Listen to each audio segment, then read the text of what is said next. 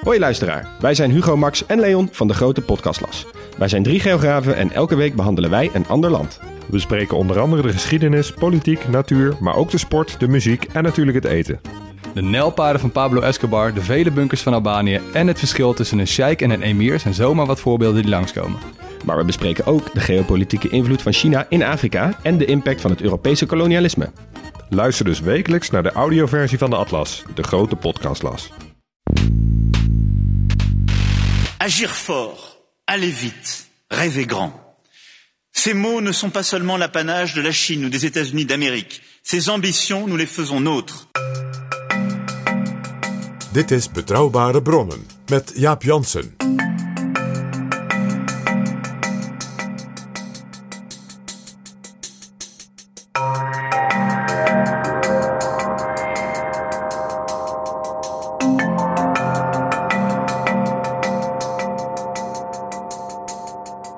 Hallo, welkom in Betrouwbare Bronnen, aflevering 272. En welkom ook PG. Dag Jaap. PG, we hebben heel veel reacties gekregen op de twee afleveringen met Wilma Kieskamp over Sigrid Kaag. Eh, ja, ik ook persoonlijk. En Heel opvallend. Wilma Kieskamp zelf meldde mij ook dat zij hele discussies is aangegaan met mensen die eh, betrouwbare bronnen beluisterd hadden. En die ook weer een hele eigen visie hadden op Sigrid Kaag en haar dat dan duidelijk wilden maken. Eh, een vriend van mij die zei, dit was nou zo'n podcast, daar had ik beeld bij willen hebben. Ik had de chemie tussen jou en Wilma Kieskamp ook willen zien, want jullie waren aan elkaar gewaagd. Er waren ook een flink aantal luisteraars die graag in aanmerking wilden komen voor een van de exemplaren van het boek van Wilma Kieskamp eh, die beschikbaar waren gesteld. En aan het eind van deze show dan vertellen we wie de boeken krijgen. Maar PG, zoals gebruikelijk, er zijn weer een aantal nieuwe vrienden van de show. En wie zijn dat? Nou Jaap, je, je hebt hier een print aan mij gegeven, waarde luisteraars. Eh, Ga er even voor zitten. Het is echt eh, magnifiek. Dus driedubbel extra bedankt alvast. Pieter, Huip, Donna, Maart, Thijs, Binnert, Jan-Willem, Frans, Kerst, Didier, Cornelius, Gien, Hans, Eke, Koen, Elisa en Melvin. Allemaal hartelijk dank voor jullie donatie. Welkom als vriend van de show. En we hopen dat wij jullie de komende tijd niet teleur zullen stellen. Dit is Betrouwbare Bronnen. PG, waar gaan we het over hebben vandaag? We gaan het hebben over een plotseling, overal, eh, ook in Den Haag, opgeheven taboe. Een opgeheven taboe. Dat moet over Europa gaan. Ja, ja. Het was jaren, jaren, jaren volstrekt taboe. Als je er maar over begon, dan was het, doe dat niet, doe dat niet. Om te praten over, moeten we niet, die Europese Unie is fundamenteel gaan herinrichten. Ja, want als je dat doet, eh, dan ontkom je niet aan een verdragswijziging. En met eh, verdragswijziging hebben we natuurlijk in Nederland en ook in Frankrijk zeer slechte ervaring in 2005. Toen er sprake was van een heuse Europese grondwet. Toen werd die bij referendum in beide landen verworpen. En uiteindelijk mocht er toen ook niet meer over een grondwet gesproken worden. Dus toen werd het omgekat tot het verdrag van Lissabon. En een verdrag kan dan wel. Maar er zijn ook van dat type referenda geweest. In Ierland, in Denemarken. hè, Waarbij men zelfs het referendum nog maar eens overdeed. Een half jaar later. Eh, kortom, dit is een onderwerp eh, waar ja, al- als je het woord al liet vallen. Dan eh, werd er al een soort verbod uitgeroepen. Ja, en die grondwet, dat was een poging om eens een keer in heldere bewoordingen en, en logisch uit elkaar volgend op te schrijven waar Europa voor staat en voor zou moeten staan. Maar ja, omdat die grondwet verworpen werd, werd er toch weer een soort eh, aan elkaar geplakt eh, ding van allemaal oude verdragen. Plus nog dat verdrag van Lissabon. Waar de mensen die natuurlijk altijd kritiek op Europa hebben, het voordeel in hebben, misschien campagnematig, dat het een onleesbaar geheel is gebleven. Eh, maar misschien, als we nu echt weer gaan praten over verdragsherziening, dat er wel eens een, een echt helder verdrag uit zou kunnen komen. Nou, verdragsherziening is volgens mij niet het gesprek. Verdragen, het uiteindelijk codificeren van dit is het, is bijna altijd het eind van een proces. Maar het interessante is dat men dus nu de deur heeft opengezet zonder van tevoren te zeggen, maar laten we alsjeblieft nooit praten. Hè? Dus, dus met het weghalen van in afval dat taboe. Dat was natuurlijk al zo in het regeerakkoord van de Ampelcoalitie in Berlijn. Ja. Dat was voorzichtig ook in het coalitieakkoord van. Rutte 4. En er was natuurlijk de toekomstconferentie. Ja, en die toekomstconferentie, eh, waar bijvoorbeeld Guy Verhofstadt eh, als een van de leiders bij betrokken was. Eh, Guy Verhofstadt die heel erg zijn best heeft gedaan, vertelde hij ook bij ons in Betrouwbare Bronnen. Om vooral te luisteren en niet al te zeer eh, zijn bekende ideeën over Europa, over de menigte uit te storten. En hij zegt dat dat gelukt is, dat heeft hij bij ons verteld. En dat tot zijn verbazing eigenlijk wel, als je er echt over doorpraat met mensen die erin geïnteresseerd zijn, eh, heel veel mensen, deelnemers aan die toekomstconferentie, er deden in totaal 800 Europese burgers aan mee, op een aantal punten wel gezamenlijk uitkwamen. Bijvoorbeeld moeten we niet eens af van al die veto's als de Europese leiders en de Europese ministers bij elkaar zitten. Het interessante is dat dus heel veel mensen zeiden van ja, die toekomstconferentie was een idee van Macron. En dat eindigt dan ook netjes in het Frans voorzitterschap. En het is natuurlijk precies vlak na de presidentsverkiezingen. Dus men werd, het werd vooral als een soort binnenlands politiek speeltje. Toch ook wel een beetje gebracht.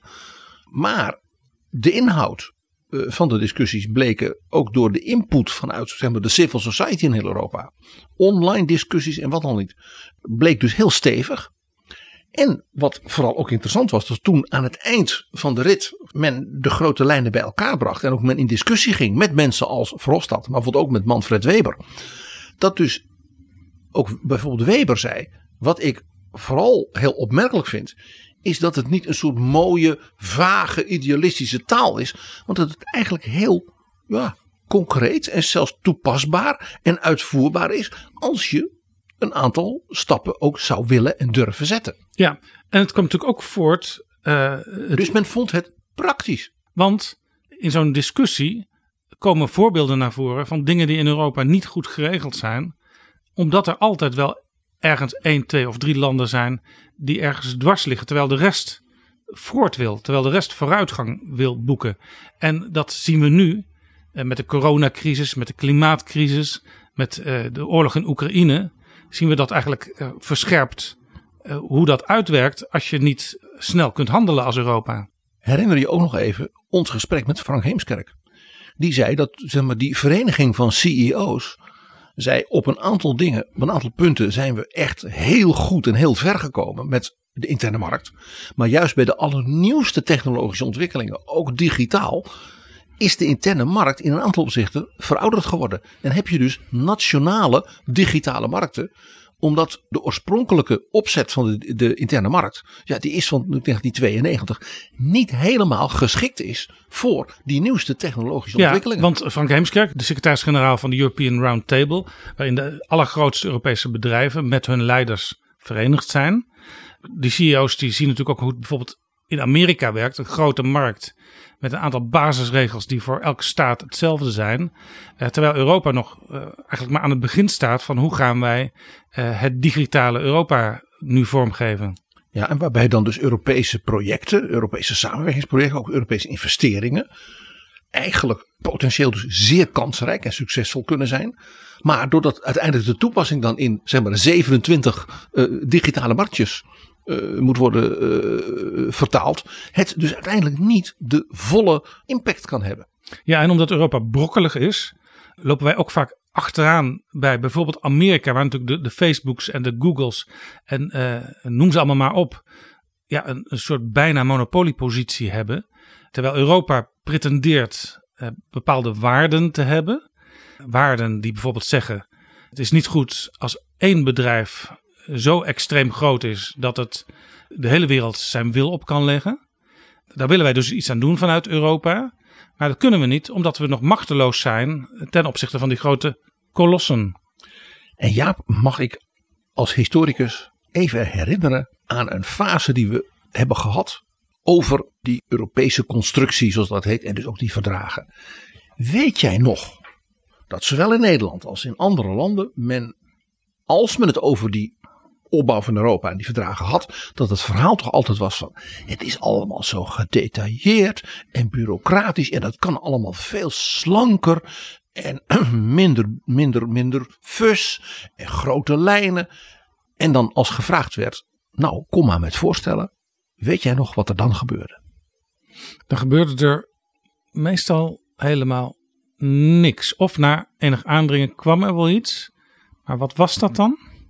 Ja, uh, ik geef een voorbeeld uit de, uit de Nederlandse politieke geschiedenis. CDA-leider Sibrand Buma zei als de nieuwe uh, voorman van het CDA tegen het kabinet Rutte. Wij zijn hartstikke pro-Europa. Rutte 2 was dat denk ik? Ja, wij zijn hartstikke pro-Europa als christendemocraten, natuurlijk. Maar het ligt ook van de eurocrisis en Griekenland en dergelijke. Het moet toch allemaal veel minder bureaucratisch en vlotter kunnen en meer op grote lijnen. En het kabinet uh, ja, laat het een beetje afweten. Hij was natuurlijk oppositie aan het spelen. Waarop Rutte, behendig als hij is, zei: Meneer Buma, kom alsjeblieft met goede voorstellen. Ook uit uw Europese familie hè, van de Christendemocraten in Europa. U heeft daar vast heel veel mooie rapporten over, over nagedacht. En kom met voorstellen, want die zult u, zult u niet verbaasd zijn. Die zullen bij mij op sympathie kunnen rekenen. Ja, en toen moest Buma wel. Waar kwam die toen mee? Uh, nou, met niet heel veel, dan zeg ik het nog vriendelijk. Uh, het leidde vooral tot veel uh, onmin binnen die Europese christendemocratische familie. Van ja, dat roept die man al wel. Maar er is op dat terrein eigenlijk bijna niks. Het idee dat er als het ware enorme bureaucratische regelstelsels in Europa zijn. die je allemaal zou kunnen afslanken. en dat niemand daar als het ware wat van zou merken als je daarmee zou stoppen in Europa. dat is een mythe. En Buma is dus met een aantal voorstellen gekomen, maar dat, ja, dat was als het ware, uh, noem maar eens wat, uh, uh, bij een optelsom van eventuele beperkingen in de landbouwsubsidies, dat je dan die optelsom wat korter maakt. In diezelfde periode kwam David Cameron vanuit het Verenigd Koninkrijk ook met ideeën over hoe Europa ja, minder stroperig zou kunnen werken en hoe je ook af en toe even een stapje opzij kon doen als je vond dat Europa te snel vooruit ging. Ja, kijk, David Cameron had het zichzelf natuurlijk nog lastiger gemaakt dan Sibrand Buma. Cameron had de kiezers beloofd: als ik de verkiezingen win, dan ga ik aan de Britse burger de vraag voorleggen: wilt u nou in de EU blijven of wilt u eruit?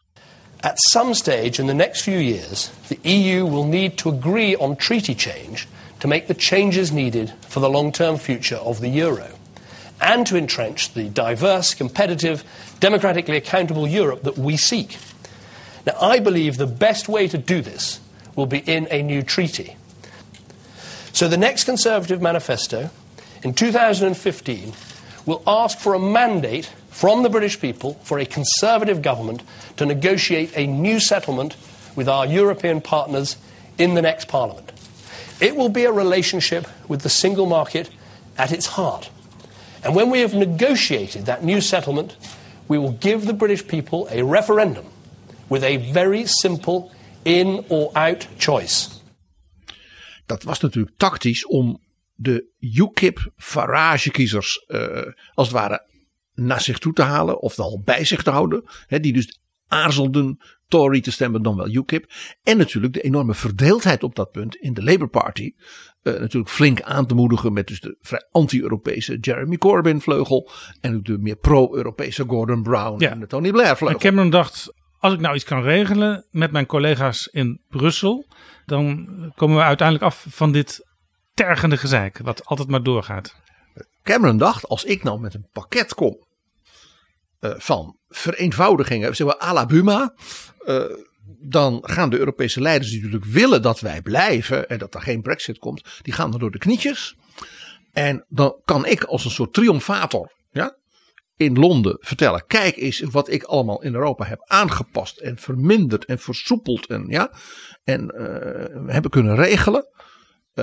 Dus als u voorstemt, als u voor dus we blijven in de Europese Unie stemt, dan stemt u voor de door David Cameron gerealiseerde Britse hervormingen in Europa. Cameron had drie dingen. En als je die terugleest, ik heb een mooi artikel uh, van de BBC, wat ook als link op, in de beschrijving van deze aflevering staat.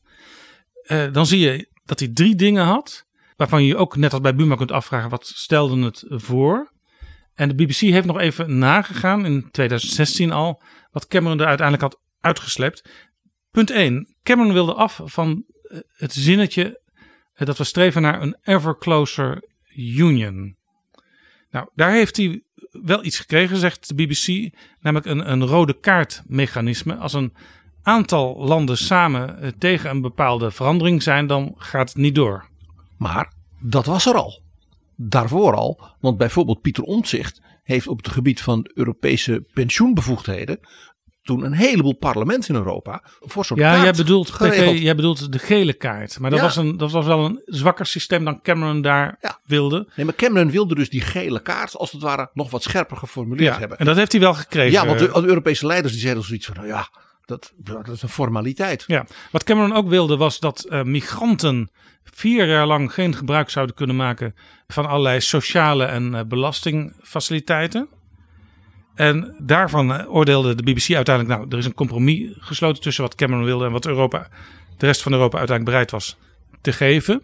En het derde punt, Cameron vond het belangrijk om te benadrukken dat de euro niet de enige munt is die binnen de Europese Unie gebruikt zou mogen worden. Maar dat is natuurlijk ook weer een volstrekte fluim, want er is nooit gezegd. Dat was een open deur. Ja, er is Dat nooit was al zo en dat is ook zo en dat blijft ook zo. Natuurlijk, want er zijn Er is Ook ook, geen een heleboel landen- Voor een aantal landen is er ook geen verplichting om eh, in de euro te stappen. Een aantal landen hebben gezegd: wij willen er uiteindelijk wel in als wij eh, daar rijp genoeg voor zijn. En die landen werken dan ook samen bij eh, zeg maar, de ontwikkeling van hun financiële stelsel en de begroting en hun economie. Om toe te groeien daarnaar. Ja, maar als je zegt, ik, heb, ik, was bang dat de landen die lid zijn van de eurozone. Eh, ook bijvoorbeeld het Verenigd Koninkrijk allerlei dingen zouden gaan opleggen. Zonder dat het Verenigd Koninkrijk in die eurozone zat. maar daar is nooit sprake van geweest. Dus het was een volstrekte, eh, laat ik zeggen, holle ja, frase voor de andere Europese leiders om te zeggen, dat zullen we nooit doen. Dus ja, Kortom, er waren allerlei ideeën, maar die bleken uiteindelijk toch niet zoveel voor te stellen. En het heeft Cameron ook niet geholpen dat hem enigszins tegemoet gekomen is. Want ik denk dat de gemiddelde Britse referendumstemmer eh, niet eens helemaal begreep waar het over ging. Het punt was natuurlijk dat hij dus niet kon melden, in zekere zin net als Buma, dat, eh, laat zeggen, de wijze waarop Europa georganiseerd was, een overdaad aan, eh, eh, nou ja, zou maar superstaatgedachten en bureaucratie en dat het alles tegenhoudt en wat al niet. Het feit dat hij met deze dingen kwam, toonde aan dat hij dus al die andere elementen van minder bureaucratie, hier dit en meer vrijheid voor dat, dat hij die gewoon niet kon brengen. Omdat daar geen reden toe was. En dat het ook helemaal niet in het Britse belang was. Dat is ook interessant natuurlijk. Om op dat punt bijvoorbeeld allerlei dingen te gaan verminderen, af te schaffen en dergelijke. Cameron kon dus niet naar de kiezer, dat was zijn tragiek. Om in dat referendum te zeggen: Kijk eens, ik heb een groot hervormingsprogramma in Europa in gang kunnen zetten. En dat had de steun van Rutte, dat had de steun van eh, mevrouw Merkel. En dat hebben wij Britten toch maar voor elkaar gekregen. En er is dus alle reden om een soort Brits leiderschap in Europa te ondersteunen. En dus stem allemaal voor dat we blijven. Hij kon dus tegenover het Brexit-verhaal van zowel heel rechts als heel links eigenlijk geen inhoudelijk verhaal houden. Behalve van, nou ja, ik heb nog eens met de collega's gepraat. En we, hadden een paar ideeën. Dus zei ze, ja hoor, dat is verder geen probleem. Het resultaat was dat Cameron het referendum verloor en aftrad. En dat we uiteindelijk, jaren later, nu eh, Boris Johnson daar als minister-president hebben. eh, die de potentie heeft eh, dat Groot-Brittannië een, grote rol kan spelen in de wereld. Misschien is geluk bij een ongeluk wel de oorlog in de Oekraïne. eh, waarin Johnson een aantal initiatieven heeft kunnen nemen. Maar ja, dat, dat kwam eigenlijk niet door, dankzij de Brexit, maar eh, dankzij Poetin. Nou, het meest opmerkelijke was toch wel de voorbije eh, dagen. Dat er weer een discussie ontstond over het uittreedverdrag van de Britten. Van we regelen netjes welke dingen we moeten doen en welke dingen we moeten invullen. Om ervoor te zorgen dat, dus niet, dat er geen schade is bijvoorbeeld aan bedrijven. In dit geval dus ook aan de relatie met Ierland.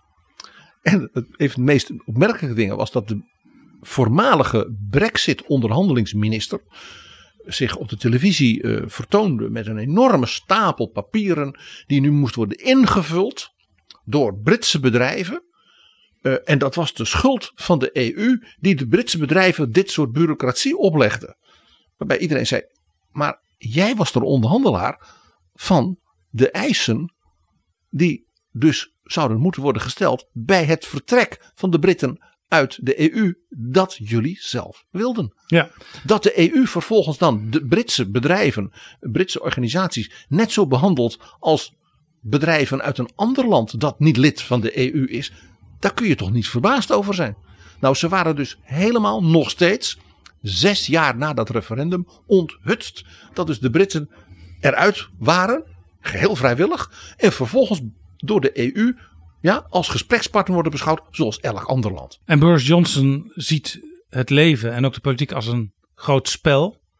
En hij verklaarde vorige week dat hij ervan uitging dat de Europese Unie ja, wel zo'n uh, Brexit-verdrag zou sluiten met het Verenigd Koninkrijk. Maar er natuurlijk verder het zich er niet aan zou houden, net als wij. Uh, I agreed it. I hoped and believed that our friends would not uh, necessarily want to uh, apply uh, the protocol in quite the way that they have. We weten onder andere van Michel Barnier, zijn geweldige boek over zijn werk als de, de onderhandelaar. De Brexit-onderhandelaar namens de EU. Dat de Britten permanent inderdaad op die manier met hem in gesprek waren. Voortdurend van, ja dat moet jij natuurlijk nu zeggen. Maar in werkelijkheid, hè, voor de Franse wijnboeren. En dat hij voortdurend ook werd gevraagd van, maar mevrouw Merkel, die laat jou dat nu wel toe dat jij dat zegt. Maar mevrouw Merkel gaat toch wel voor de export van de Mercedes en de Audi's en de BMW's apart met ons zitten. Zo, want die Duitse auto-industrie kan toch niet zonder de Britse markt. Waarop Barnier dan voortdurend tegen de Britten moet zeggen. Uh, nou ja, wat betreft de Duitse auto-industrie. Ik praat met die mensen. Uh, dit doe ik mede namens mevrouw Merkel en Audi, BMW en Mercedes. Dus zullen we nu even doorgaan met onderhandelen hierover. Ja. Dat er permanent niet werd geloofd dat de EU, als het ware, zichzelf en die interne markt zo serieus neemt. Dat men dus niet marchandeert. Ja, het interessante PG is, en daar komen we weer terug bij uh, waar eigenlijk deze aflevering over gaat. Boris Johnson en zijn regering is nog steeds bezig in feite met terug onderhandelen over Brexit. Terwijl de Europese Unie, heel veel landen in de Europese Unie, inmiddels aan het denk, nadenken zijn over een sprong voorwaarts. Ja, het meest opmerkelijke is dat we zes jaar na Brexit. dat idee van dat bevrijdt de Britten van dat vreselijke Europa. En we kunnen nu lekker doen wat we zelf willen. We gaan met iedereen in de wereld vrijhandelsverdragen sluiten. De Britten zijn nog steeds geobsedeerd door die EU. Waarom komt zo'n minister anders met zo'n hele stapel papieren kijken wat voor bureaucratie we allemaal moeten inleveren? Men blijft dus vastzitten in de oude obsessies van voor Brexit. Terwijl Europa zelf allang bezig is, ook door de ja, ontwikkelingen van de voorbije jaren, ook door de economische crisis en natuurlijk nu door de oorlog in Oekraïne, zichzelf op een hele nieuwe manier opnieuw te definiëren. In een aantal opzichten daar wou ik het met jou ook over hebben, Ja, zichzelf aan het heruitvinden is. Ja, het interessante is overigens dat, er daar zou eens een onderzoekje naar gedaan moeten worden. Uh, de handelsverdragen die het Verenigd Koninkrijk dan wel opnieuw afsluit met landen, daar staan vaak elementen in die afkomstig zijn uit de Europese regelgeving. Want heel veel landen in de wereld die zeggen dat hebben ze in Europa eigenlijk best wel slim geformuleerd. En dan komt Boris Johnson toch weer terug bij die verfoeilijke bureaucratie. Maar ja, stel jij bent de minister van Handel van Australië. En jij hebt dus met die EU heel uitvoerige afspraken. Dan is het toch buitengewoon onhandig om met een belangrijk groot land, zeker, maar ook in Europa en veel kleiner ja, als handelspartner dan die EU, nog weer een heel apart pakket afspraken te moeten maken. Want dat is bureaucratie. Dus hoe meer ze tegen de Britten kunnen zeggen: sluit je nou gewoon aan bij dat verdrag wat we al hebben met Europa. Daar hebben jullie al die jaren toch ook in gezeten. Dus dan hoef je ook niks te veranderen. Dat is vanuit dus die andere landen ook eigenlijk heel logisch. We weten van premier Modi. Premier Modi van India. Ja, dat hij dat ook gewoon ijskoud tegen Theresa May heeft gezegd. En ze dachten dat als wij met India, de pearl in the crown dat was ook symbolisch voor Theresa May natuurlijk belangrijk. En Theresa May kwam echt helemaal ontredderd terug. Want die zei, hij wil gewoon hetzelfde handelsverdrag Met één verschil, namelijk volstrekt vrij verkeer tussen Indiase eh, geleerden, studenten en, en ondernemers en Engeland. Dus take back nog minder control. en we weten van zowel Biden als zeker Nancy Pelosi dat ze hebben gezegd er komt geen vrijhandelsverdrag specifiek met de Britten. Dat zou leiden tot een mindere positie van Ierland als lid van de EU. En dat kan dus alleen maar betekenen dat het congres een vrijhandelsverdrag met de Britten alleen zal goedkeuren. Dat in feite een kopie is van het verdrag met de EU. En dat is natuurlijk uitermate pijnlijk voor de Britten.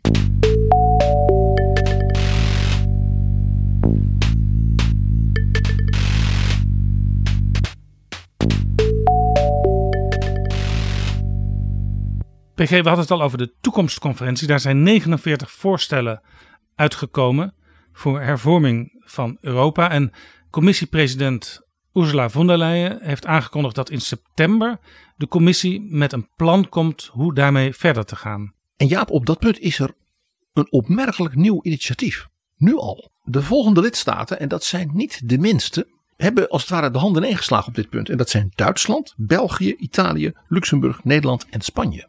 Dat zijn dus eigenlijk de, de oprichters, met uitzondering van Spanje, van de Europese Unie.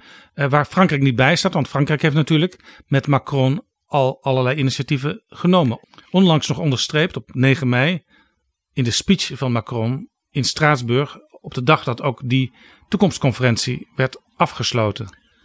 En Frankrijk is natuurlijk nu voorzitter van de EU. Dus het zou raar zijn als het voorzitterschap als het ware met een paar andere landen een zo'n brief aan zichzelf zou schrijven. Dus dat is de reden.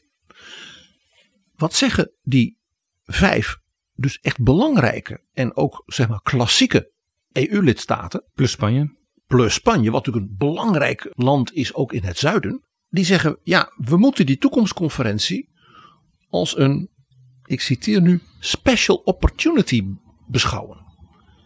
We hebben hier als het ware een toolbox, een handvat van burgers en de civil society.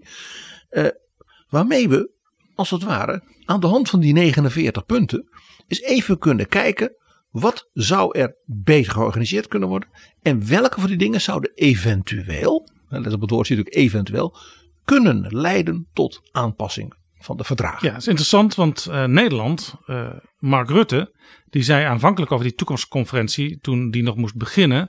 Ja, wat, wat moeten we daarmee? Uh, het zal wel weer veel gepraat worden en veel hoogdravende idealen, maar wat koop je ervoor?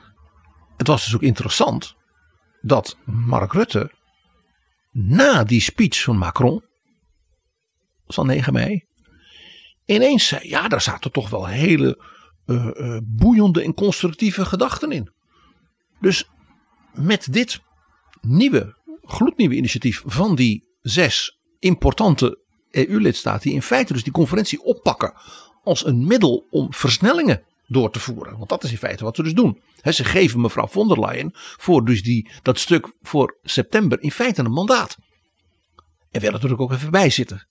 Zich er tegenaan bemoeien. Want zo gaat dat in onderhandelingsprocessen. Ja, ze willen graag een instelling van een ad hoc werkgroep. die een coördinatie moet gaan doen van al die discussies. Dat is interessant, want ad hoc dat zegt dat het tijdelijk is. Want er wordt ook al geroepen in de Europese Unie om een uh, conventie in te stellen. En ja, dat weten we uit die tijd van uh, het verwerpen van die grondwet. Die conventie, die leidt uiteindelijk echt tot een nieuw verdrag. Ja, dus wat deze landen nu doen, is dat ze von der Leyen als het ware een, ook weer een handvat geven. Om niet meteen gedwongen te worden tot een soort conventie samen te roepen. En dan krijg je weer een heel gedoe. Maar als het ware via zo'n ad hoc club waar natuurlijk deze landen graag ook zelf in zitten, dat is ook duidelijk, versnellingen mogelijk te maken en uiteindelijk misschien wel zo'n conventie. Uiteindelijk. Ja, het interessante is dus, PG, dat Emmanuel Macron als uh, voorzitter dit half jaar van de Europese Unie uh, eigenlijk in heel veel opzichten steun lijkt te krijgen.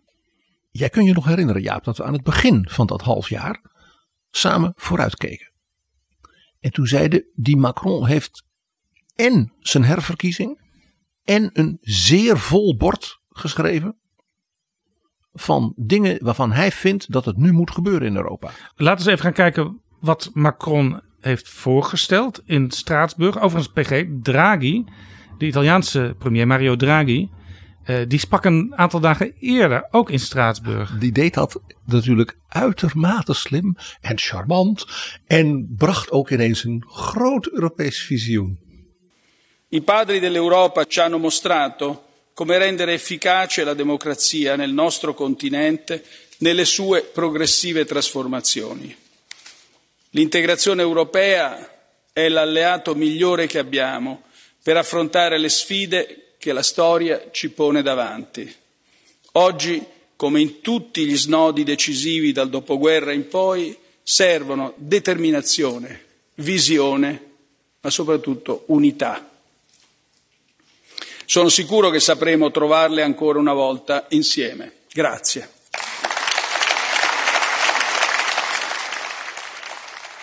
Hij stak Emmanuel Macron toch een beetje de loef af. Dat zal dus misschien tot enig gevloek hebben geleid in het Elysée. Maar goed, eh, Macron moet ook hebben gedacht: wat Draghi wil, dat wil ik ook. En ik denk dat ze in Parijs ook hebben gezegd: kijk, Draghi wil ook hiermee even laten zien dat er natuurlijk in Europa nu, zeker na het vertrek van mevrouw Merkel, een echte senior is onder de leiders. En dat is Mario Draghi. Dat is niet Olaf Scholz. En eh, Macron is herkozen, dat is ook mooi. Hè, maar dat is nog een jonge vent. Maar hè, Draghi is toch een wandelend monument. Toen, toen Macron zijn speech begon in Straatsburg, zei hij: Ik heb slecht nieuws. Ik ga een speech houden. Maar ik heb ook goed nieuws. Ik ga niet alles herhalen wat ik al eerder heb gezegd. Uh, nou, als je naar die speech luisterde, was dat niet helemaal waar. Uh, maar goed, PG, wat heeft Macron voorgesteld? Macron hield in feite een hele mooie, klassieke Franse Europa-speech. Wat het meest opviel was dat we het eigenlijk allemaal wel al eerder hadden gehoord. Precies. Hij werd er zelfs een beetje mee geplaagd na afloop door zeg maar, mensen die uh, politiek wat uh, van een andere kleur waren dan hij. Uh, bijvoorbeeld, men wees erop, en dat was terecht, dat een groot deel van zeg maar, de nieuwe Europese constructie die hij schilderde, dan heel erg leek op een bijna identieke gedachte van François Mitterrand. En dat was natuurlijk ondeugend. François Mitterrand, die alweer bijna 40 jaar geleden de president was. En ook president van Frankrijk. Maar geen liberaal. Dat was een socialist. En die ideeën van Mitterrand werden later opgepakt door een Duitse christendemocraat met een grote naam in Europa, die een vergelijkbare gedachte op tafel legde. Wolfgang Schäuble. En daarvan kan je ook niet zeggen dat het een linksliberaal is. Dus Macron werd een beetje geplaagd met. Hij bouwt voort op de gedachten van deze socialistische icoon en deze christendemocratische icoon. En ik, ik, ik heb wel eens in Frankrijk onderzoek gedaan naar het internationaal beleid, maar ook naar het Europa-beleid. En daar zag je toch ook vaak dat allerlei ideeën uit het verleden, ook van generaal de Gaulle, president de Gaulle, eh, dat die eh, in de loop van de historie in soms een nieuwe verpakking weer terugkwamen. Ja, je raadt al een klein beetje waar ik, wat mijn analyse betreft, langzaam naartoe ga. Want er zit in een aantal van de elementen van Macron een, vandaar ik zeg het is een hele klassieke Franse speech, hele herkenbare gaullistische elementen. En misschien kan dat van een Franse president ook niet anders. Mitterrand bouwde, hoewel hij natuurlijk een groot opponent van de Gaulle was, hè, zelfs zijn tegenkandidaat in 1965, maar bouwde toch heel erg voort, hè, ook met Helmut Kohl samen, op dat Rijnlandse model van Adenauer en de Gaulle. Ja, dat is het interessante. Macron die heeft zich eigenlijk altijd gepresenteerd als een kandidaat van het midden. Hij komt zelf oorspronkelijk uit de socialistische partij, maar hij heeft een heleboel mensen ook uh, van de conservatieve kant heeft hij minister gemaakt. Um, en eigenlijk is er in Frankrijk misschien toch uiteindelijk meer continuïteit dan dat er echt breuken in de geschiedenis zijn van de naoorlogse politiek. Ja, dat zou je, als je op die manier naar deze speech kijkt, zie je daar elementen van. Bijvoorbeeld, Macron zegt: We hebben die prachtige Unie. Maar er zijn ook allerlei landen die wel heel veel met Europa willen. Bijvoorbeeld op het gebied van vrijhandel, bijvoorbeeld op het gebied van toegang tot de interne markt. Of rondom zeg maar, politieke eh, eh, zeg maar, gezamenlijke belangen. En die willen of kunnen of hoeven niet volledig lid te worden. Dus ze hebben een unie, maar je zou als het ware daar lagen omheen kunnen organiseren. Van een soort, het woord B-lidmaatschap eh, kan je niet gebruiken, maar meer als het ware een soort uh, allianties rondom die unie. Ja, de directe aanleiding hiervoor voor Macron is uh, dat Oekraïne op de deur van de EU staat te kloppen. En kandidaat lid wil worden. Wat nog helemaal niet wil zeggen dat het dus lid moet worden. Dus Macron zoekt eigenlijk naar een middel, een methode om Oekraïne er dichterbij te betrekken zonder dat het land meteen echt serieus EU-lid wordt. Nou ja, hij heeft zich laten ontvallen door te zeggen: het duurt misschien wel decennia voordat Oekraïne zover is. Dat is opgevat door sommigen als hij wil ze eigenlijk er helemaal niet bij. Dan wel als een soort uh, uh, afstandelijkheid. Waarbij dus uh, mensen als Zelensky bijvoorbeeld zeggen van ja, je zegt aan de ene kant, jullie horen erbij en we zijn familie en jullie verdedigen onze waarden. En vervolgens dan roep je van nou, het duurt nog wel 40 jaar. Ja, ja. Dus dat nou is ja, niet goed gevallen. Uh, Macron staat samen met Rutte in de Europese Unie ook wel bekend uh, om ja, toch dat ze aan de kant staan van de meeste terughoudendheid. Als het gaat om een versnelde procedure om Oekraïne kandidaat lid te maken, waar Von der Leyen uh, zeer vurig voor heeft gepleit. Ja, en tegelijkertijd dat Macron ook weer in het Frans voorzitterschap de vooraankondigingen hè, in januari zei. Maar er moeten nu toch echt stappen gezet worden met de kandidaat lidstaten in de West-Balkan. Dus je ziet, het schuurt. Mede natuurlijk door de plotselinge uh, grote geopolitieke ontwikkelingen. Ja, overigens, Macron heeft ook nog ergens afgelopen week een opmerking gemaakt die helemaal niet in goede aarde viel in Kiev. Uh, namelijk, misschien moeten we toch kijken of er een soort compromis valt te sluiten met het Kremlin om aan deze oorlog een eind te maken. Ja, en dan denkt men in Kiev, dan is dat verhaal van misschien duurt het nog wel decennia dat ze echt erbij komen. Dat daar als het ware iets van zo'n compromis als het ware al in zichtbaar zou worden. Ja, overigens dat plan van Mitterrand in 1989 om een, wat hij noemde, Europese confederatie te stichten. Is misschien een beetje macaber als we dat nu terughalen. Maar de aanleiding daarvan was voor Mitterrand. Ja, we moeten iets met al die uh, voormalige Sovjetlanden en uh, Oostblokstaten. En het is natuurlijk, ligt natuurlijk niet voor de hand dat bijvoorbeeld Rusland meteen EU-lid wordt. Maar ze kunnen wel in die schil eromheen gaan meedraaien. Er was op dat moment ook nog geen sprake van het Rusland zoals we dat nu kennen, maar van de Sovjet-Unie. Mitterrands gedachte van die confederatie werd ook wel beschouwd als een ja, typisch vilijne, uh, machiavellistische, dus erg Mitterrandeske poging om de wiedervereniging te vertragen en misschien wel nooit door te laten gaan. Want Kool, zoals je weet, kwam ook met een confederatie van de twee Duitse staten, toegroeiend naar ooit. Dus toen Mitterrand zei, kunnen we dat niet meteen Europees doen? Dan zou daarmee natuurlijk Duitsland nooit wiederverenigd zijn. Ja, en er speelde uh, iets wat ook bij de NAVO aan de orde was. Uh, want de NAVO had een plan om uh, Rusland heel erg bij het NAVO-werk te gaan betrekken. Dat kwam in de jaren daarna. Maar dat was vergelijkbaar. Want Ja. op een of andere manier zagen ze Ja, dus wel met Gorbachev. En ook met, met Jeltsin. Die toen al wel uh, zichtbaar aan het worden was. Uh, kunnen wij wel deals sluiten. Alleen het, het, zal, het zal te zwaar worden voor bijvoorbeeld de Europese Unie. om ze echt uh, toekomstig lidmaatschap uh, te geven.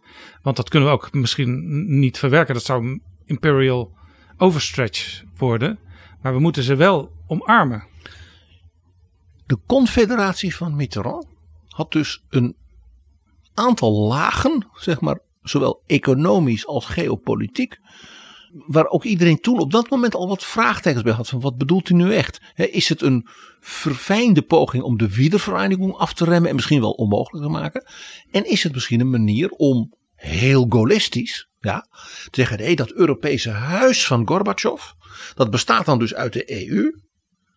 En dan een Europese confederatie van landen die een beetje mee mogen doen. Uh, Havel in Tsjechoslowakije, Walenza in Polen.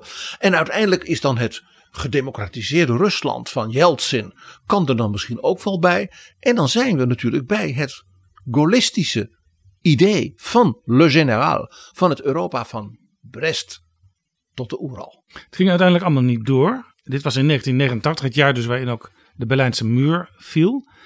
En uh, ik denk ook mede omdat het niet doorging, heeft in het Nederlandse parlement Frits Bolkestein heel lang geageerd tegen NAVO-lidmaatschap. Want het NAVO-lidmaatschap ging bij de meeste landen vooraf aan EU-lidmaatschap.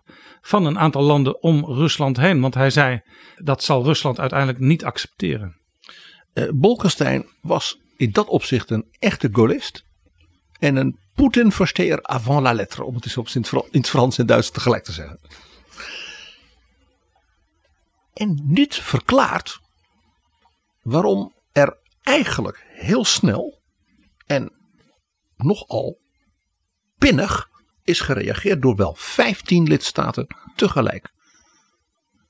En dat, Jaap, leidde tot iets heel opmerkelijks.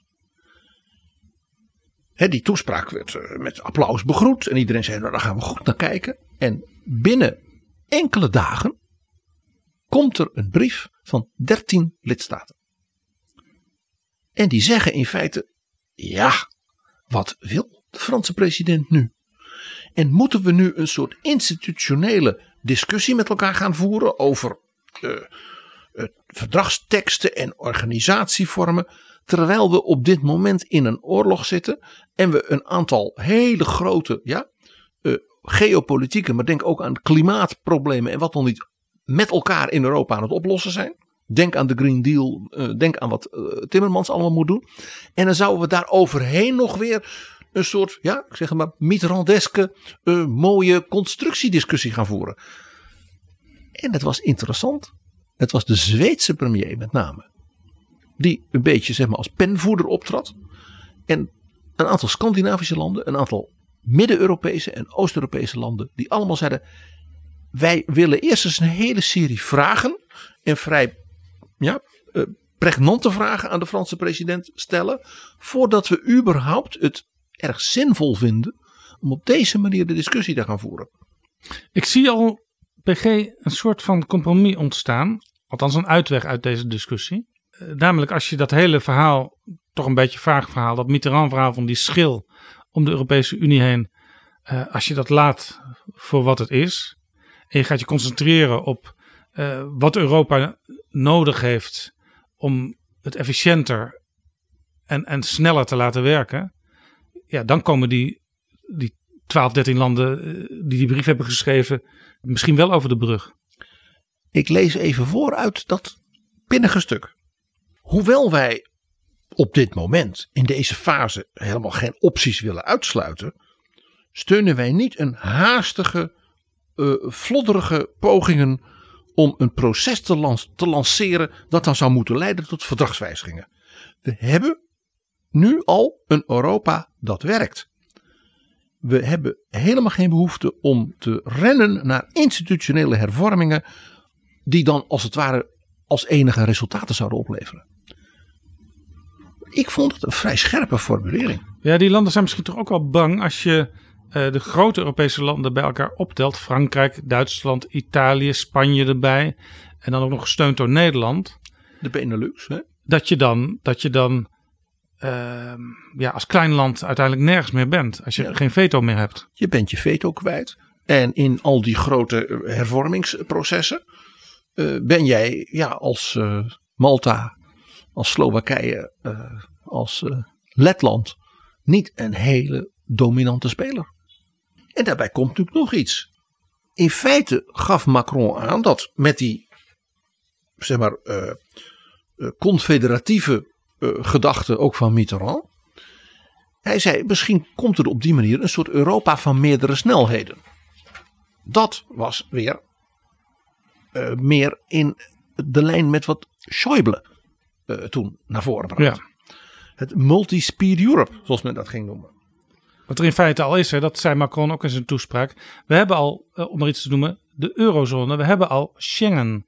Daar zijn niet alle Europese Unielanden maken daar deel van uit. En dat is als het ware een kwetsbaar aspect in zijn speech, in zijn opbouw. Dat dan ook door die dertien zeg maar, kritische premiers met enige scherpte naar voren is gebracht. Die hebben gezegd dat we hebben al een Europa. Ja, dat werkt. Want die verschillende vormen binnen de Unie rondom grote thema's kennen wij al. En dus ook nog een heel mooi voorbeeld. Er zijn allerlei constructies binnen de EU, waarvan de EU als het ware al zo'n confederatieve structuur kent. Mag ik een voorbeeld noemen? De reusachtige investeringsfondsen gericht op innovatie, op RD, op wetenschap, op technologie. En denk aan Horizon. Daar zijn de EU op dit moment met de Britten over aan het knokken. Want de Britten willen daarin blijven. Ja. Maar die willen dan weer allerlei natuurlijk uitzonderingen. En he, wel de lusten en niet de lasten. En uh, de kosten en dergelijke. Zo kennen we de Britten. Dus, dus er wordt nu gedreigd om de Britten te zeggen. Ja, als jullie het op die manier doen, dan krijg je geen toegang meer. Maar ik noem nog twee landen waarvan bijna niemand weet. Dat die volop meedoen in Horizon en zelfs heel succesvol daarin zijn ook heel fors meebetalen en dus ook mee bepalen vanwege hun hoge kwaliteit van wetenschap, R&D en innovatie. Dat zijn Israël en Zwitserland. Dus in feite is er als ware rondom en vanuit de EU al een soort kennisconfederatie, waar ook andere landen dus enthousiast en actief in meedoen. Niets verbiedt natuurlijk om bijvoorbeeld bij de wederopbouw van Oekraïne te zeggen: laat Oekraïne ook bij de wederopbouw van zijn universiteiten, van zijn scholen. Ze doen al mee in Erasmus. Erasmus in feite ook al zo'n confederatie. Het Bologna-proces, het samenwerken van alle universiteiten en dergelijke in Europa. Daar zitten meer dan 40 landen in. Dus in feite op thema's die voor Europa essentieel zijn. Ook wat betreft zijn politieke en culturele identiteit. Kennen we die confederaties al. Ja. Op inhoud. Een prachtig voorbeeld is natuurlijk wat we heel recent hadden. De Zwitsers hebben een referendum gehad over hoe Zwitserland actiever meer mee zou doen en ook bereid zou zijn meer te betalen voor Frontex. 72% van de Zwitserse kiezers zeiden dat vinden wij een goed idee. Die hebben dat goedgekeurd. Dus de Zwitserse kiezer heeft gezegd wij willen als het ware nog meer meedoen in dat aspect van Europese, in zekere zin, confederatieve samenwerking. Dus die dertien kritische uh, premiers, die hebben op dat punt eigenlijk richting dus de voorzet van Macron eigenlijk wel een scherp punt geagendeerd. Wat wil de Franse president nu eigenlijk? Dus eigenlijk hoort Macron nu kort voor het zomerreces van 13 schoolmeesters. Je moet dit examen nog maar eens overdoen. Uh, ja, een soort herexamen. Ja. Nou, nog een voorbeeld. Je moet de speech van Wopke Hoekstra in Maastricht op diezelfde 9 mei. Ja, kort nadat Macron had gesproken, sprak in Maastricht Wopke Hoekstra, de Nederlandse minister van Buitenlandse Zaken. En die speech moet je eens naast die van Macron leggen. Want wat zegt Wopke Hoekstra? Nederland is een land dat vanaf de oprichting heeft gezegd: wij moeten ons lot met elkaar verbinden in Europa. En dat moet je echt doen. En hij zegt dus à la carte lidmaatschap, een à la carte gedrag. Dat ondermijnt uiteindelijk de solidariteit. Dus hij zegt landen die denken van, nou ja, we kunnen wel lekker meedraaien in dat, maar dan hoeven we ons niet zo, hè, met de rechtsstaat of met, ja, dat gaan we niet doen. En daar moeten we, zie ook wat er nu in Oekraïne gebeurt, misschien naar elkaar ook wat strenger zijn. Van, als je solidair moet zijn om te overleven als Europa, dan moet je het ook doen. Ja. Nou, dat is interessant. Dit is natuurlijk een, een, een, een vingerwijzing vooral ook naar landen als Hongarije en Polen. Maar in zekere zin dus ook naar Macron. Want stel, je zou de opzet zoals Macron die schetst krijgen. Als Boris Johnson heel sluw is, dan zegt hij: Ja, maar op deze manier wil ik wel weer met Europa meedoen. Want ik kan dan de interne markt krijgen. En uh, misschien zelfs, uh, men is blij als wij met defensie en veiligheid als Britten ja, ook mee willen doen. Ook in het licht van de ontwikkelingen in de NATO. Hè, Zweden erbij, uh, Finland erbij enzovoort. Maar ik hoef al die andere dingen van Europa, eh, dat hoef ik niet. Dan wordt dus als het ware in die constructie van Macron Brexit beloond. Interessant. Is dat de bedoeling? Die PG? vraag is, wordt natuurlijk, bij, als je zegt we willen geen à la carte gedrag. En zoals die 13 ja, kleinere landen met hun kritische kanttekeningen komen. Komt die vraag op tafel. Ja, dit is overigens wel, denk ik, PG, een eh, beleidswijziging als het gaat over Europa. In het CDA ten opzichte van de Buma-tijd. Want jij noemde al de ideeën van Schäuble, destijds minister van Financiën in Duitsland. eh, die ik ook wel heb terugzien komen in CDA-verkiezingsprogramma's in die tijd. En die gingen wel over toch meer Europa à la carte, ook binnen de bestaande Europese Unie. Ja, binnen eh, de Europese christendemocratie is dat idee van Schäuble altijd vertaald. Niet in de zin van een soort eh, opt-out, half brexit-achtig. Maar in de zin van landen die bijvoorbeeld op een bepaald terrein heel erg goed zijn. Of heel veel ambitie hebben. Of heel veel met elkaar samen kunnen. Laat ze dat doen. En de rest als het ware aansluiten. Ja, dus eigenlijk omgekeerd. Als je vooruit wil, eerder dan de rest, dan moet dat mogelijk zijn. Ja, kopgroepen. Waarbij ook iedereen weet dat Schäuble dit natuurlijk ook op tafel legde. Omdat hij zei, eigenlijk zou ik Griekenland uit de eurozone willen hebben. Hè, daar staat bij Schäuble ook altijd een harde kant aan. Zoals we van hem weten. Ja, Maar het interessante is dat Wopke Hoekstra in zijn Humboldt-reden in 2019 in feite zei wat hij nu in Maastricht, alleen niet als minister van Financiën, maar nu als minister van Buitenlandse Zaken, dus met een wat andere insteek, ook heeft gezegd. Die zei, we moeten niet naïef zijn, we zullen als Europa heel sterk ja, lange termijn investeringen samen moeten doen. En daar moeten we geen à la carte gedrag bij hebben. Dat het ene land betaalt en een ander zegt en ik loop ermee weg. Dat moet je echt samen doen. Nou, zoals ik al zei, als je niet oppast, wordt Brexit als het ware beloond in die constructie van eh, die confederatieve constructie. Maar wat dacht je, meneer Orbán? Als meneer Orbán zou zeggen, ja, kijk, die Europese Unie zoals die nu is, die vallen ons lastig. Ik wil wel als het ware in die tweede schil van de confederatieve structuren van Macron, want dan krijg ik toch alle leuke dingen. Dan hoef ik me er niet meer zoveel van aan te trekken. Ja, als dat het effect zou zijn, Er is overigens, PG, al een soort schil om Europa he- heen. Hè? Die heet de European Free Trade Association, de Europese Vrijhandelsalliantie.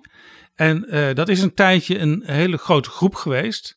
Maar die groep is eh, allengs kleiner geworden. Want de meeste landen in de Europese Vrijhandelsassociatie.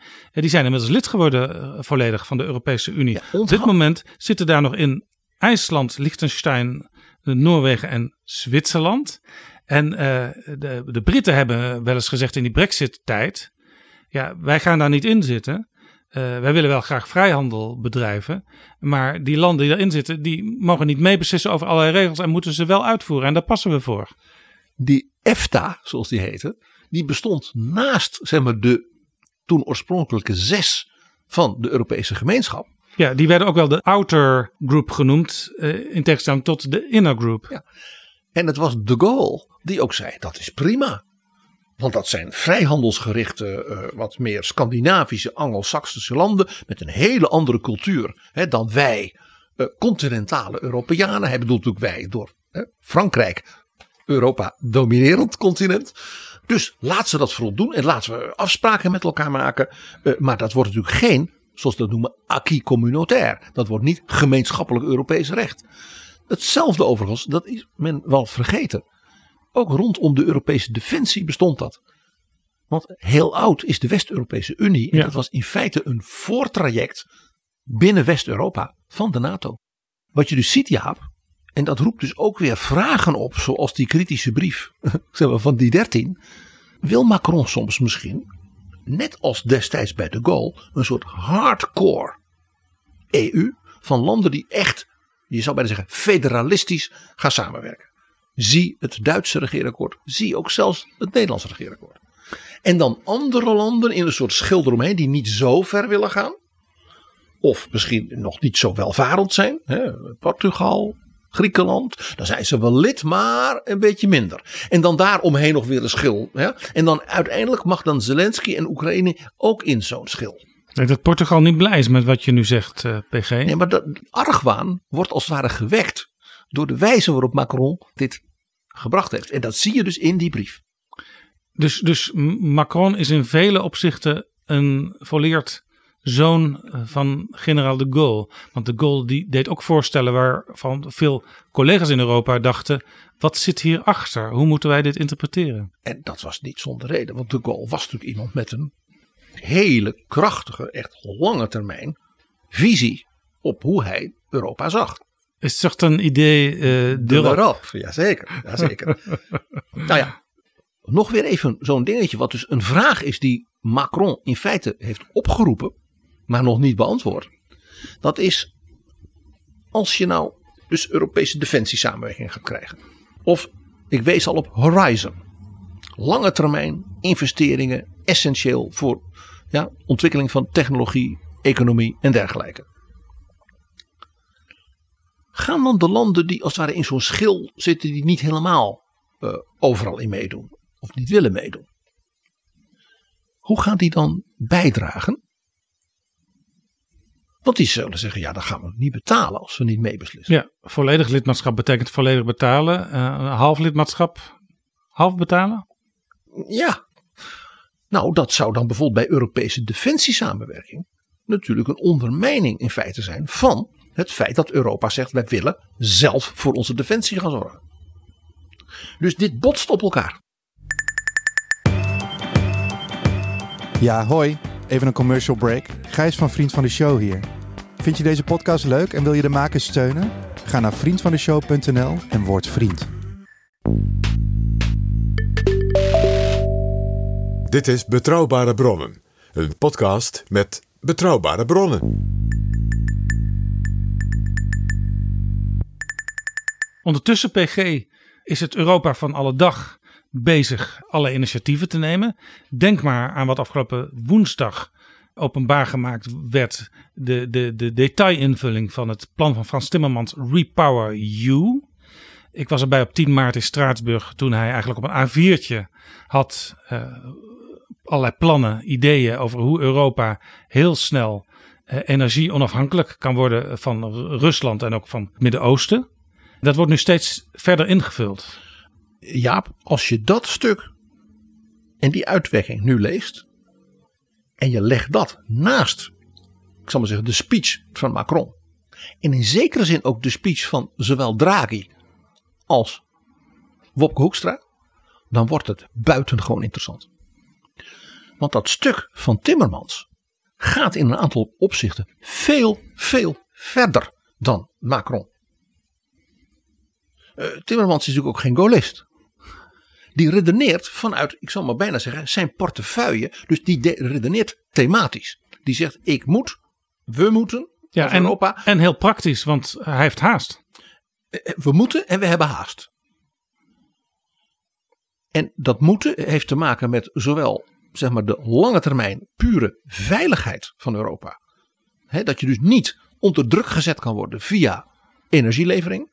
Maar ook je veiligheid ten opzichte van bijvoorbeeld zeldzame grondstoffen en dergelijke die de basis vormen van al die grote technologische waar je in Horizon ja, met elkaar zoveel in investeert. Dus daar zit zowel het element van de lange termijn veiligheid van heel Europa in, als de strategische autonomie, die veronderstelt dat je die veiligheid ook samen kunt beschermen. En wat doet hij? Hij hij richt eigenlijk een nieuwe Europese Unie van energie op. Een soort EGKS, ja, waar het allemaal mee begon. De ooit in de Europese gemeenschap van kolen en staal van de 21ste eeuw. Inderdaad. Want hij zegt, kijk, wij hebben nu al rondom de levering en het elkaar ondersteunen van bijvoorbeeld de distributienetwerken van elektriciteit, gas en al die dingen. In feite een Europese samenwerking. En geen enkel land kan dat nog in zijn eentje. Want ja, als je stroom eh, uit windmolens op de zee, dan moet dat natuurlijk wel ergens naartoe. Dat doe je dus samen. En hij wijst in die uitwerking heel droogjes, dat staat er gewoon zo, dat in dat Europese netwerk, dat dus in feite helemaal geïntegreerd is, zitten dus alle lidstaten. Daar zitten in Moldova, Georgië, de West-Balkan en Oekraïne. Dus feitelijk zegt hij, zijn zij al in een soort energieconfederatie volledig opgenomen. Ja. Daarbij meldt hij ook nog. En willen we die infrastructuur moderniseren en daarmee ook beveiligen hè, voor, voor dus uh, greep van anderen. Dan zullen we dat ook moeten doen met dus vloeibaar aardgas. Want dat komt dan ergens aan in een haven en dat moet dan wel door heel Europa. Dan moet je wel op elkaar kunnen rekenen. En, en dat gaat nog heel veel verder. Hij zegt dat zullen we dus moeten doen. Nu al. Dus van tevoren afspreken. Met alles op het gebied van waterstof als nieuwe energie. Hm. Want dat kan niet één land in zijn eentje meer ontwikkelen. Technologisch, qua distributie uh, en alles erop en eraan. Ook Duitsland niet, ook Frankrijk niet. En in zekere zin zegt hij dus in feite: die energieunie die Europa hiermee aan het vormen is. Ja, dat is net als met de Europese ruimtevaart. Geen land kan dat in zijn eentje. Maar als je het samen doet, ontwikkel je je dus tot een topgebied in de wereld. Die dus leidend kan zijn. En wat Frans Timmermans dus doet, waar Macron misschien nog heel abstract is en Ja, dus institutioneel. oproept, vult hij het praktisch in. Hij versnelt Europa als het gaat om energie in de samenwerking die er al is. En hij betrekt landen buiten de Europese Unie er al bij. die gewoon al geïntegreerd zijn in bijvoorbeeld de distributienetwerken. Maar op het moment dat je zegt, en we moeten dus versneld, ja, met de, nieuwste toptechnologie, dat verder uitbouwen, dan bouw je dus in feite die, die Unie van onderop, ja, vanuit het onderwerp op. Terwijl we weten dat dit geopolitiek essentieel is. Nou, nog een voorbeeld. In dat stuk schrijft eh, Timmermans dat er een alliantie al in de maak is en in een aantal opzetten zelfs al functioneert. Ook weer thematisch voor zeer zeldzame essentiële grondstoffen voor bijvoorbeeld hoogtechnologische productie. Ja, grondstoffen waar bijvoorbeeld China rijk aan is. eh, waar Rusland zit te azen op alles in Oost-Oekraïne, wat daar ook in de grond zit. Maar ook, ook in Afrika, maar bijvoorbeeld ook in Afghanistan en dergelijke. Rare earth, zoals die worden genoemd. Zeldzame aarde, aardstoffen. En hij meldt dat Europa op dat punt al een nauwe samenwerking, in feite een soort alliantie heeft van de EU met twee landen. En dat ene land is Canada en dat andere land is Oekraïne. Aha. En hij zegt, wij gaan dat dus uitbouwen. En dat is dus blijkbaar ook met Canada al besproken. Nu begrijpen wij dus weer nog beter waarom Justin Trudeau de voorbije weken een aantal keren hier was. Ook Ja. in Kiev was en ook in... Dit is onderdeel van dus die versnelling ook. Ze gaan dus dit bespreken met Australië. Wat ook een land is met hele grote ja, grondstoffenontwikkeling. Met Afrika, dus met de Afrikaanse Unie. En ook met de collega-Unie in Latijns-Amerika. En je hoort dus ook welke landen ze niet noemen. Dat zijn China en Rusland. Dus dit is een nieuw soort unievorm. En in zekere zin is ook dit weer een soort rare earth confederatie met landen die voor een deel zeg maar, bij Europa horen in de zin van ook geografisch als Oekraïne, maar ook landen die zeg maar, cultureel en geopolitiek bij Europa horen, zoals Canada. Dat is dus een hele nieuwe manier van kijken naar wat Europa is. We hebben het dus over, voor velen, het Europa van de abstracties. En tegelijkertijd ook over het Europa van de praktijk. En ik ga, zal nog een heel praktisch ding noemen, ja, uit dat stuk van Timmermans. Hij zegt: kijk, onderdeel van eh, energieontwikkeling die we zelf in Europa kunnen doen, waar we dus van niemand afhankelijk zijn, zei hij, is alles op het gebied van biologische energievormen. Hij zegt: in de landbouw, in de bosbouw, is er een enorme hoeveelheid, zeg maar, afval. Ja? Als we dat nou eens in Europa gezamenlijk doen, waarbij we, en dan noemt hij dus meteen Oekraïne als partner in dat verband. Hij zegt, als we toch Oekraïne gaan helpen hun landbouw, ja, na die vreselijke oorlog, weer op peil te krijgen, kunnen we als Oekraïne ook meteen erbij betrekken als een soort bio eh, eh. Want het is ook een reusachtig en vruchtbaar land. En hij wijst daarbij ook op biomethaan als een hele belangrijke aanvullende eh, bron waarbij je dus niet afhankelijk bent van Russisch gas. En dat komt uit de landbouw voort. Biomethaan is gewoon koeienmest, Ja. kippenstront en varkensgier. En daar kan, daar kan Oekraïne dus bijdragen aan de oplossing van het Europese energieprobleem. Oekraïne, wat inmiddels al is aangesloten op de Europese energiegrid. Dus ik dacht, eh, dit plan in zijn praktische en tegelijkertijd dus zeer vergaande ja, constructie zou je dus kunnen noemen poep voor Poetin.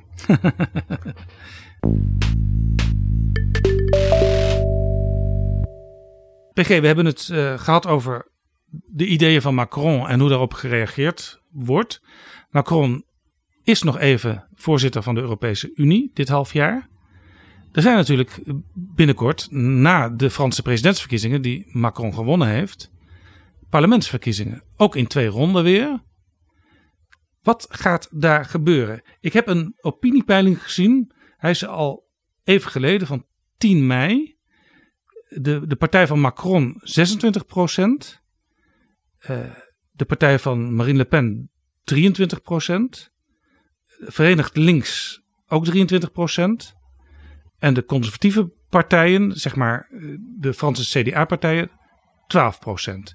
Nou, dan denk je dat wordt een, een, een, een, dat zijn percentages die leiden tot niks, want het zijn eh, ongeveer even grote blokken in dat parlement.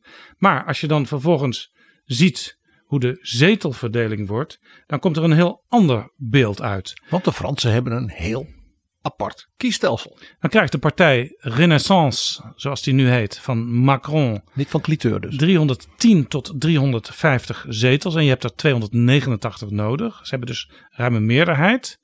Uh, de, de linkse partijen samen 135 tot 165 zetels. De conservatieve partijen 50 tot 70. En Le Pen 20 tot 40.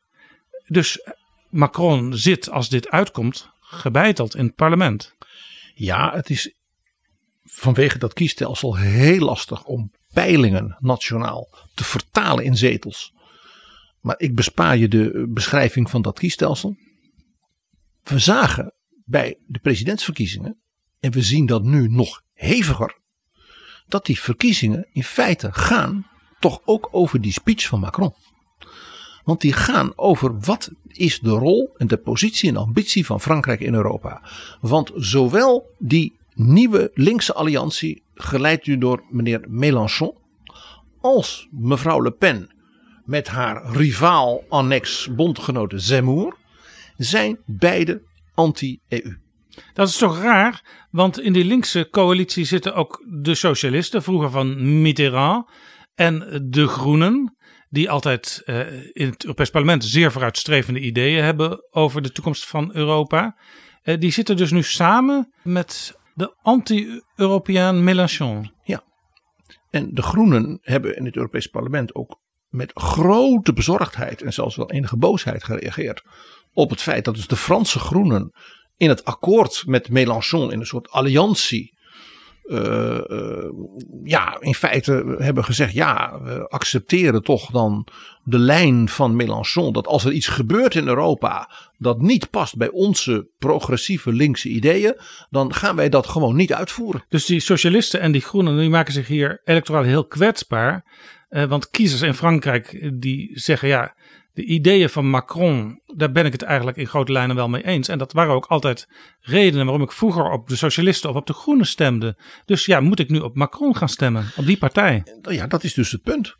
Uh, als dus die linkse alliantie uh, zich laat domineren door de, zeg maar, de beetje de anti-EU vleugel op links. En daar ziet het dus naar uit.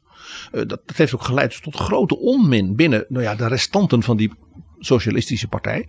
Dan zal dus Macron naar de kiezer gaan of zijn partij Renaissance hè, met de nieuwe premier mevrouw Borne.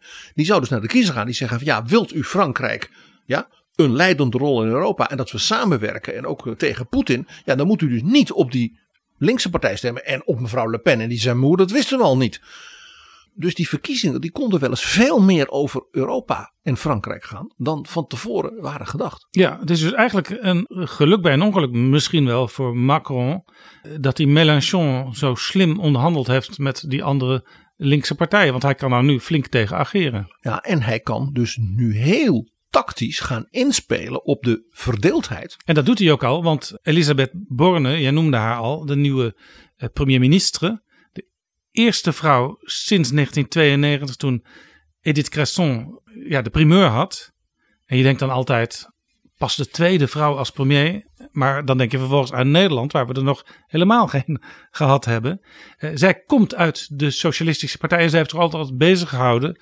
Overigens heel uh, uh, pragmatisch en technocratisch vaak. Met dingen die links wel belangrijk vindt. Zij was minister van Sociale Zaken, van Werkgelegenheid en dergelijke. Dus zij is iemand die vrouwelijke kiezers en kiezers op midden links als het ware kan aantrekken. Ja. Nou, om je een voorbeeld te geven over hoe diep dus de, de, de verdeeldheid en ook de toestanden binnen de Franse uh, zeg maar de linkervleugel is. Uh, president Hollande, oud-president oud-president François Hollande heeft dus openlijk gezegd: ik vind dat akkoord met de groep van Mélenchon, ja, dat staat volstrekt haaks op les valeurs républicains van mijn partij. Zoals ik dus onder Mitterrand. Ja, en die, en die valeur républicain die dus ook Europese waarden zijn. En die heeft dus gezegd: ik ben diep ongelukkig uh, hierover. En toen heeft dus de PS-afdeling in Tulle, de grote stad in Corrèze, waar hij dus vandaan komt, tegen hem gezegd: dan donder je maar op. Als jij met Macron Macron-beleid wil voeren, dan ga je maar naar Macron.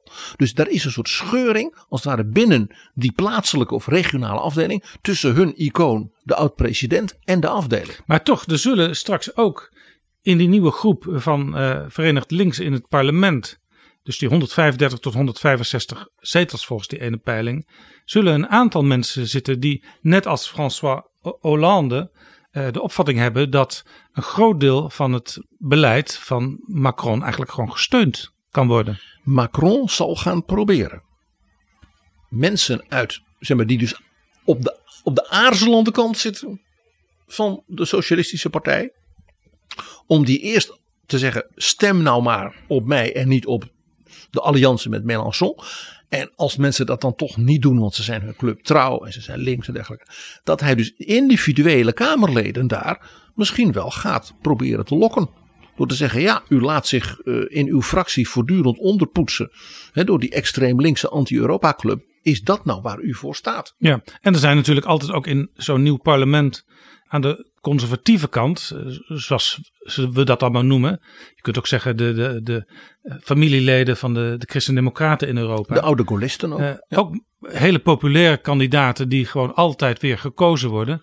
En die het Europa-beleid ook zullen steunen. Dus Macron zal denk ik dus in zeg maar, meer behoudend Frankrijk en in gematigd links Frankrijk nog een keer, net als vijf jaar geleden, proberen mensen naar ze toe trekken. Om dus die extremen nog verder tegen de muur te drukken. Ja, dus, het, dus de verkiezingsuitslag van die tweede ronde. Dat is ook niet meteen het einde van het verhaal. Want in dat nieuwe parlement gaat ook nog van alles gebeuren. Dat denk ik wel. En die verkiezingsuitslag zal dus ook weer voor Europa en de discussie over de speech van Macron en de überhaupt de hele discussie waar we dus nu in zitten, van misschien wel veel grotere betekenis zijn dan we eerder hadden gedacht. Daarbij, als Macron hierin zou slagen, en dus een parlement heeft dat hem zeg maar, ten volle steunt, en hij zelfs nog met wat extra steun kan rekenen, dan wordt zijn positie natuurlijk interessant. Want hij weet dat hij in Europa één iemand heeft. Hè, die, die naam viel al, dat is natuurlijk Mario Draghi, de senior toch, hè, onder de leiders. Die hem zal steunen. En hij heeft natuurlijk ook gezien wat er in Duitsland gaande is. Uh, Olaf Scholz is ook door de regionale verkiezingen van de voorbije uh, dagen en weken aanzienlijk verzwakt. De pro-Europese, maar ook pro, uh, zeg maar, aanpakker in Oekraïne, groenen, doen het heel goed. De op diezelfde lijn zittende, grappig genoeg, CDU, pro-Europees, ook aanpakken, doet, hè, die herstelt zich. Scholz ja, krijgt klappen. Dat betekent dus dat hij is verzwakt. Maar tegelijkertijd heeft hij een regeerakkoord en partners, met name de Groenen, die natuurlijk in feite op die lijn van Macron en Draghi zitten. Ja, dus overal in Europa, en er zijn ook nog uh, in een aantal kleinere landen verkiezingen geweest, uh, waar eigenlijk een tournure was van euroskepsis naar uh, iets meer richting de Macron aanpak. Nou, ik noem twee landen waar het echt opmerkelijk is. Dat is Slovenië hè, wat ook voorzitter van de EU was, hebben we het uitgebreid over gehad. En Tsjechië, wat binnenkort voorzitter was. Wat dus ook nu een vooruitstrevende pro-Europese middenregering heeft gekregen. Heel opmerkelijke verkiezingsuitslag was dat. En Scholz, die heeft dus nu de merkwaardige situatie dat zijn positie een beetje doet denken aan die van Rutte.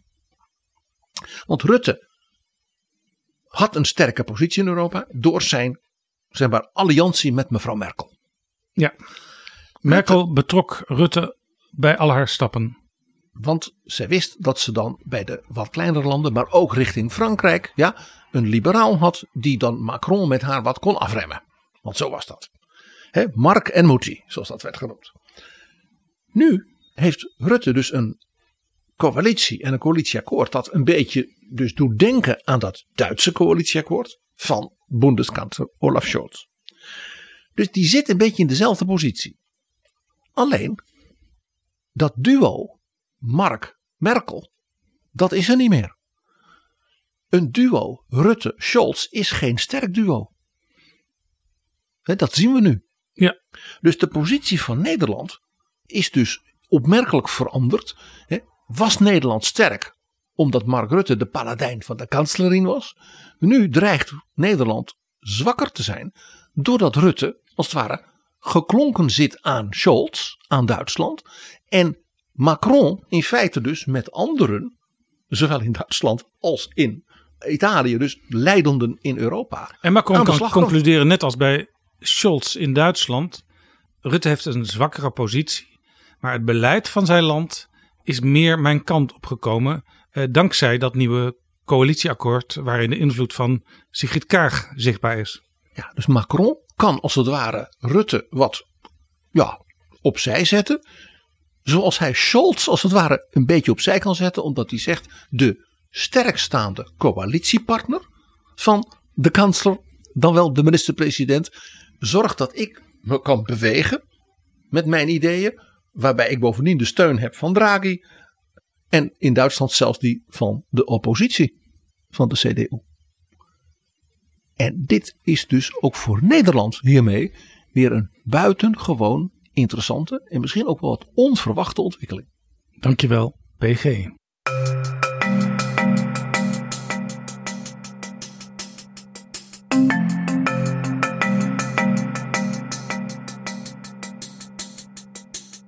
Zo, dit was Betrouwbare Bronnen aflevering 200. 72. Deze aflevering is mede mogelijk gemaakt door de Europese Unie en door de vrienden van de show. Mensen die met een donatie nog veel meer afleveringen mogelijk maken. Dankjewel daarvoor. En uh, we geven soms iets terug. Zo zijn er nu vijf exemplaren van het boek van Wilma Kieskamp over Sigrid Kaag. Waar je als vriend van de show naar kon meedingen. We hebben heel veel reacties gehad. En mensen schrijven ook vaak iets over Sigrid Kaag of over betrouwbare bronnen. Bijvoorbeeld Prudence en Jaap. Ook hier in Frankrijk worden betrouwbare bronnen en dus ook Sigrid Kaag met grote belangstelling gevolgd. Waar zouden we zijn zonder Jaap en PG? En Casper uit Leiden, eh, die schrijft... Los van dit tweeluik, alle lof voor de afleveringen tot nu toe. Veel waardering voor de diepgang en de eindeloze hoeveelheid nieuwe inzichten die jullie bieden. Ga zo door. Nou, en dan ook nog eh, mensen die zich afvragen, bijvoorbeeld uh, Raymond uit Huizen. Hoe zou het toch komen dat Nederland nooit een vrouwelijke premier heeft gehad? En dan filosofeert hij nog wat door over Sigrid Kaag. Zij is kennelijk de ultieme nachtmerrie van menig kleingeestige man van domrechtse snit. En dan uh, was er ook nog Thijs, die het boek wilde hebben eh, voor een vriendin die door Sigrid Kaag wordt geïnspireerd. En het in zich heeft tot een inspirerend leider zich te ontwikkelen. Dus het boek over Kaag als een soort handboek voor vrouwelijk leiderschap. Maar er waren ook heel veel mensen die ja, gewoon zeiden: Ik wil dat boek graag nog lezen, ook al heb ik die twee afleveringen al gehoord. Want Kaag is nog steeds best moeilijk te doorgronden. En ik ben heel nieuwsgierig wat ik in dat boek nog aantref. PG, ik ga bekendmaken naar wie het boek gaat. Het boek gaat naar Lieselotte in Nieuwegein. Naar Sjoerd in Leiden. Naar Manon in Bunnik. Naar Frans in Gouda. En naar Jan Willem in Vught. Allemaal hartelijk gefeliciteerd met het boek van Wilma Kieskamp en heel veel plezier ermee. Ja, ik wens jullie heel veel leesplezier hierin. En ik hoop dat we met dit idee van als we een boeiend boek of een boeiende schrijver bespreken en behandelen, dat we jullie nog vaker op deze manier kunnen verrassen. Tot volgende keer. Betrouwbare bronnen wordt gemaakt door Jaap Jansen in samenwerking met dag en nacht.nl.